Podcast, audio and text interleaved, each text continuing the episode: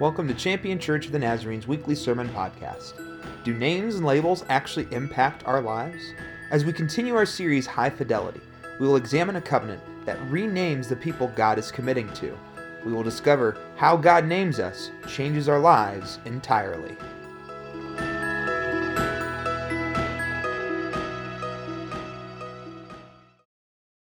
If you're joining us for the first time, or if you haven't been watching online, we are in the middle of a series called High Fidelity. And last week, I talked a little bit about how much of a music nerd I am and how much I love uh, listening to albums in vinyl record form. And uh, we talked a little bit that God has spoken very clearly throughout the ages through some specific moments.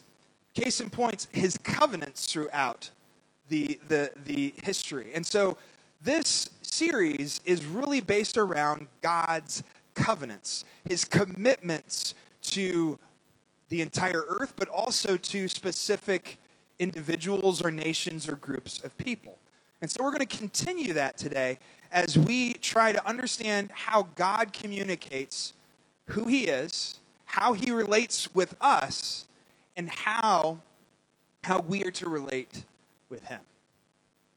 So, believe it or not, as I was looking at this week's passage, I was trying to, you know, figure out a way to, to potentially begin this conversation about what God is speaking about in today's passage. And sure enough, Brooke and I, my wife, we watched a movie on Wednesday evening called Eddie the Eagle. It is a biopic about a man named Eddie Edwards. Eddie Edwards uh, was a kid in, who grew up in Great Britain, and he, his very first book was a book about Olympic athletes. And from then on, he wanted to be an Olympic athlete. Now, Eddie actually really wasn't very athletic, and he actually had knee issues growing up. He actually had to have uh, some help uh, for his knee to, to grow uh, correctly and things. And so this aspiration to become an Olympian was sort of ridiculous because he's not athletic. Uh, I mean, you to make it in the Olympics, you have to be the best of the best of the best, right? But he was determined. He was so determined, and, and his dad tried to share realism with him. You know, just come into the family business, do these things. He didn't care. He took up downhill skiing. And as he got to the age of 22, he was actually a very good downhill skier. And it came time for the Olympic team to be decided upon in Great Britain, and he was given a no. He was told, You're not Olympic material. And so within him, he began to wonder was all this for naught? Because he really still wanted to be an Olympian he still really wanted to go represent Great Britain in the Olympics. And there was a lot of soul searching because the voices around him spoke to him and said, You are not Olympic material. You are not a great athlete. You will never do this. And that made me wonder as you go through this biopic film, you see how these words hurt him how he is broken a number of times throughout his life. And I wondered are the ways that we are named, are the ways that we are labeled, are the ways that we are identified affect who we are and how we live? If somebody, if your voices say that you'll never be this, is it because they have said that your entire life? How much does a voice have impact on who we are and what we are able to do. And today, as we look at a covenant that God makes with two individuals, we will see that it is indeed the case. As God comes to two individuals named Abram and Sarai, and God makes a covenant with Abram and Sarai, a commitment with them. And this commitment is something that God is going to do, but also he looks also for them to live into this commitment as well with him. And what we'll, dis- we'll discover is that how God addresses them and even shows himself, reveals himself to be, can make all the difference in our lives as humans. So today, we are in Genesis chapter 17, beginning with verse 1. So if you have your Bibles, get that out, your phones, whatever it might be at home, uh, whatever it might be. Genesis chapter 17, beginning with verse 1. We read these words When Abram was 99 years old, the Lord appeared to Abram and said to him, I am El Shaddai. Walk with me and be trustworthy.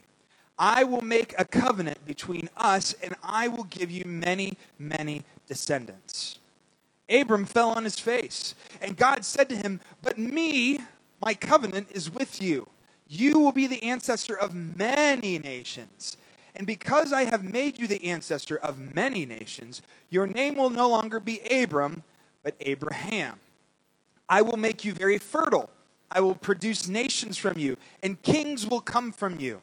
I will set up my covenant with you and your descendants after you in every generation as an enduring covenant. I will be your God and your descendants' God after you. I will give you and your descendants the land in which you are immigrants, the whole land of Canaan, as an enduring possession, and I will be their God. We skip to verse 15. God said to Abraham, As for your wife, Sarai, you will no longer call her Sarai.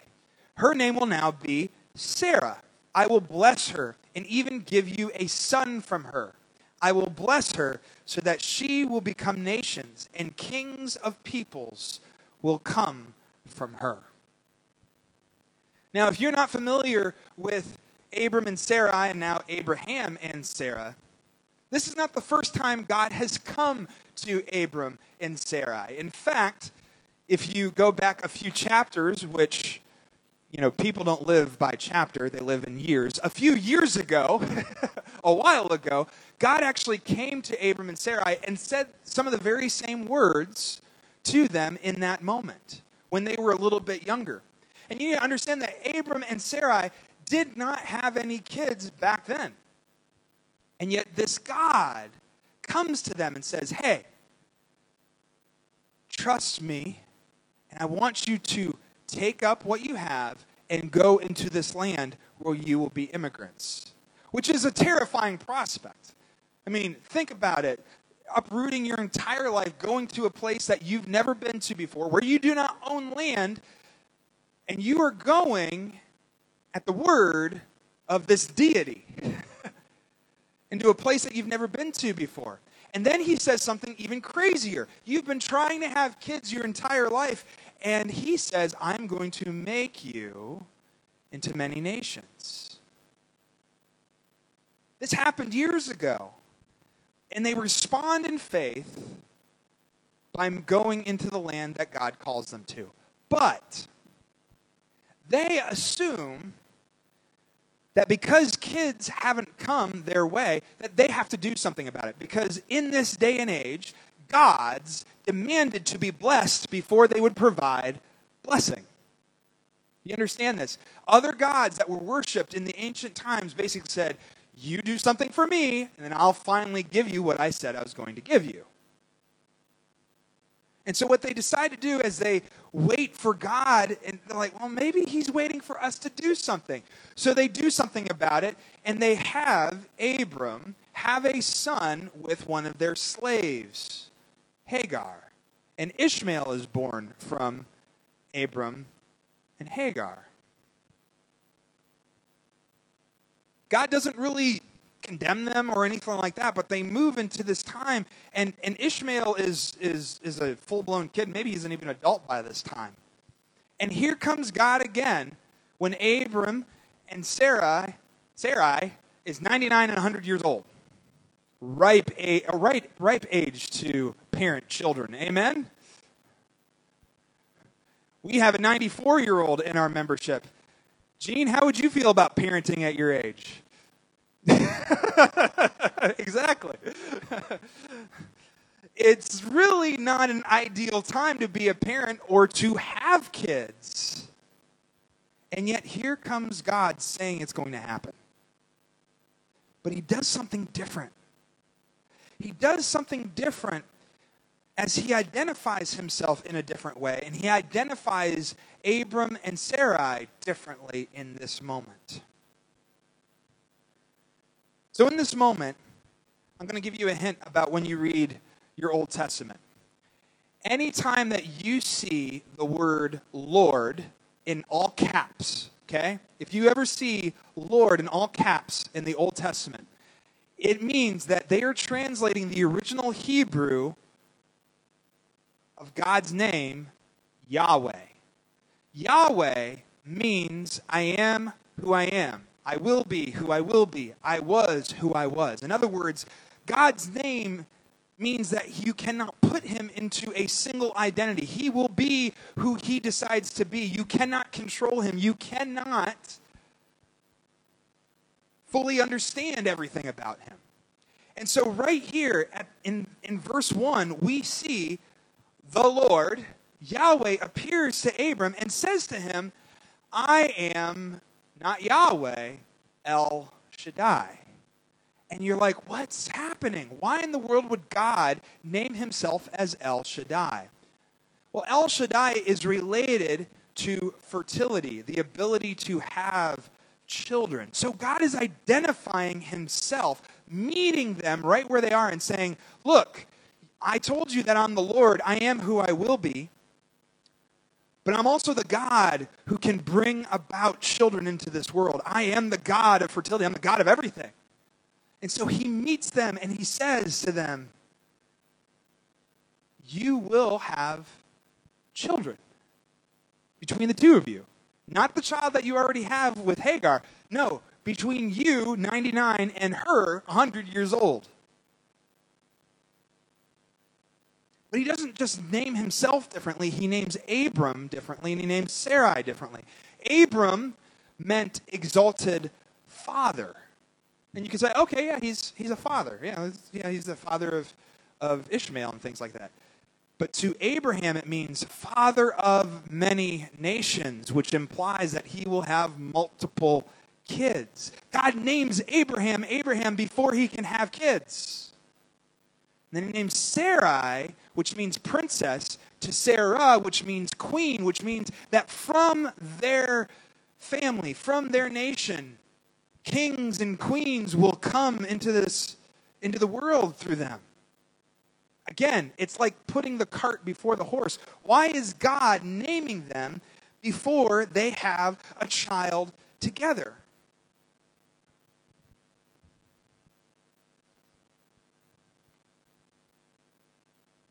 We didn't read this, but do you know Abraham and Sarah's reaction to this renaming and this promise? They laugh. Ha! You're crazy. You're barking mad, as the Brits say. Uh, you're like, do you know how old we are? There's no way this is happening. There is amazing doubt as God renames them even though God has shown to be faithful already. What is God trying to do here?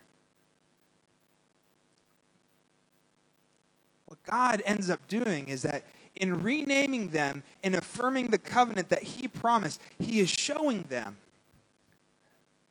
that God will bless them. Period. In the way that He said He would bless them. Period. They don't have to do anything. In fact, this God is different than other gods because this God doesn't have to have us do the right things for him to work. This God blesses and does what he does. You cannot control him. And in renaming them, he is giving them an identity to begin to walk into, to begin living hey, Abraham, you're going to be the father of many nations, but I only have one kid. Yeah, I know. You're going to be the father of many nations. Huh? You're going to be the father of many nations, and I am going to give you a son through your wife.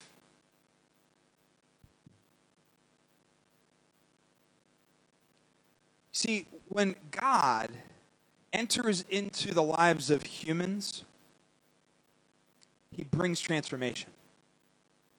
He brings a new name. He brings a new life. Matt Rundio says this God speaks reality into our lives, and God names us. The names God has for us are good names that give us much hope.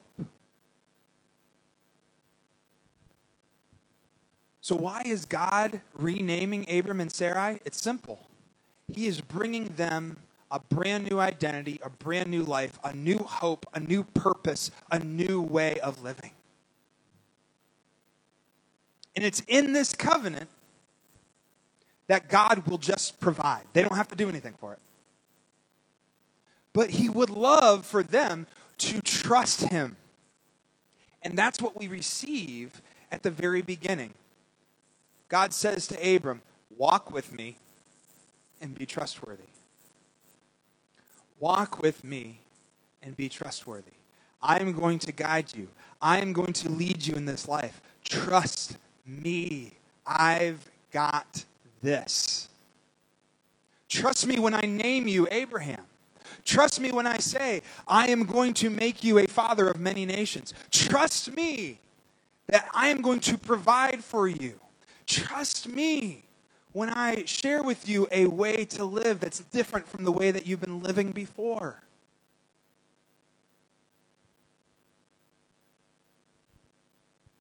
God is inviting Abraham and Sarah to orient their lives completely to Him, to trust Him, and to take up the ways that God has for them. When God names you, friends, you are invited to walk with Him and embrace the ways He wants for you. You have to trust Him. And you move forward in a new identity and a new life. Now, this covenant is to Abraham and Sarah. What about us as 21st century people? Does God have a covenant with us? And the answer is yes. God brought a covenant that fulfilled all the covenants prior through his son, Jesus Christ. About 2,000 years ago, he died on a cross and rose again from the grave. And he said, Believe in me. I am the way, I am the life. Follow me in all things. Trust me. Live in the way that I live, live in the way that I teach you. And it wasn't just to a certain group of people, it was for the entire world. And so when we begin to follow Christ, when we begin to believe in Him, He names us. He names us a son, He names us a daughter. And in the same way, if we are sons and daughters in Christ, we look to God as Father. We look to Him for everything. But sometimes I think we like the name and maybe hold back our own willingness to trust Him, to live in the ways that He has called us to live. And I'm here to tell you, friends, that God has named you children now the only response that we can have is to begin to live as children in Christ, friends. And so when Jesus speaks to us about loving, about living in truth, about fleeing from sin, about being led by the Spirit in all things, for us to be children isn't just to be named, but for us to live to walk with him and to be trustworthy, just as Abraham and Sarah walked with God and was trustworthy.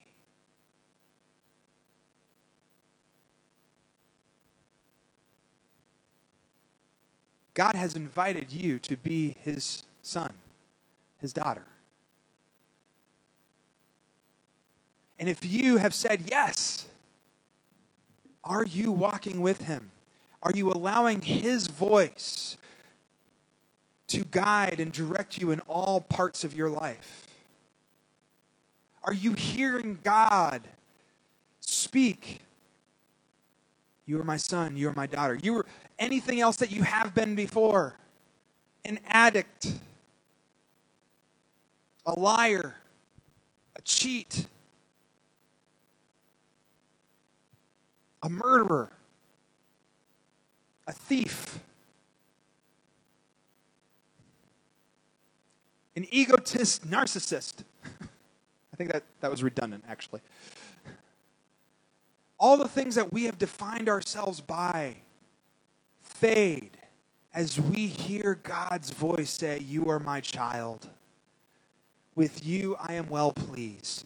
May we live as children of God in our lives, friends. Because if we claim the identity as a child, as we claim the identity as a Christian, and we do not walk with God and we are not trustworthy, are we really Christians? Are we really the people that God has named us as? May our lives reflect how God has named us. Eddie Edwards, as I shared with you, was told that he would never be an Olympian. So he looks into the book of the different sports of the Olympics. And he finds out that Great Britain hasn't had a ski jumper for years. You know, the ski, you know, it's not a Winter Olympics year, but if you watch the Winter Olympics, you know those folks who, you know, they're in those bright colored suits that look like rubber and they go off and they they're nuts. These people are nuts. and they jump from like 70 meters in the air and they go as far as they can. He finds out that Great Britain hasn't had one of them in a while.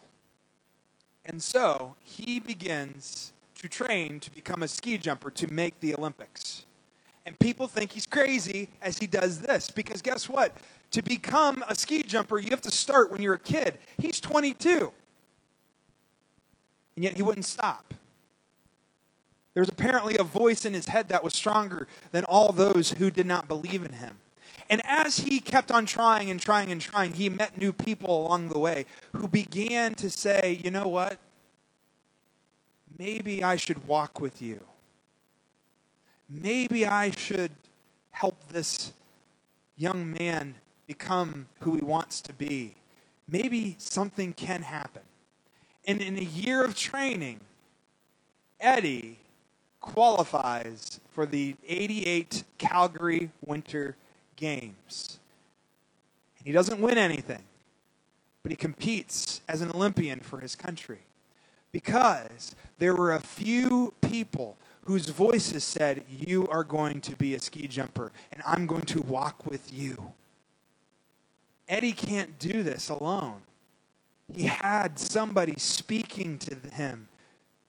This is who you are. This is who you can be. And he walked with him. And by the end of the 88 Calgary Winter Games, Eddie Edwards was no longer Eddie Edwards. He was Eddie the Eagle. Because he flew, maybe far shorter than the gold medalists, but he flew in the Olympics for his country. Friends, how we are named, how we are labeled, matters. Who is willing to name us and walk alongside us matters.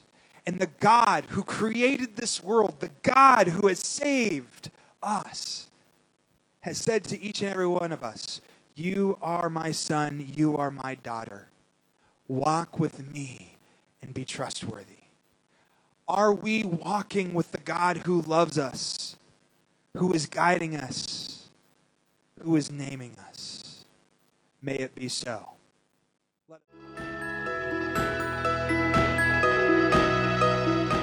Thanks for listening to Champion Church of the Nazarene's weekly sermon podcast. We hope that you were inspired by this week's message. Because of the current pandemic, our services are limited to an online presence. You can join us on Facebook and YouTube every Sunday at 10:30 a.m for more information about our ministries, or if you'd like to contribute to our ministries online, visit us at championnaz.org.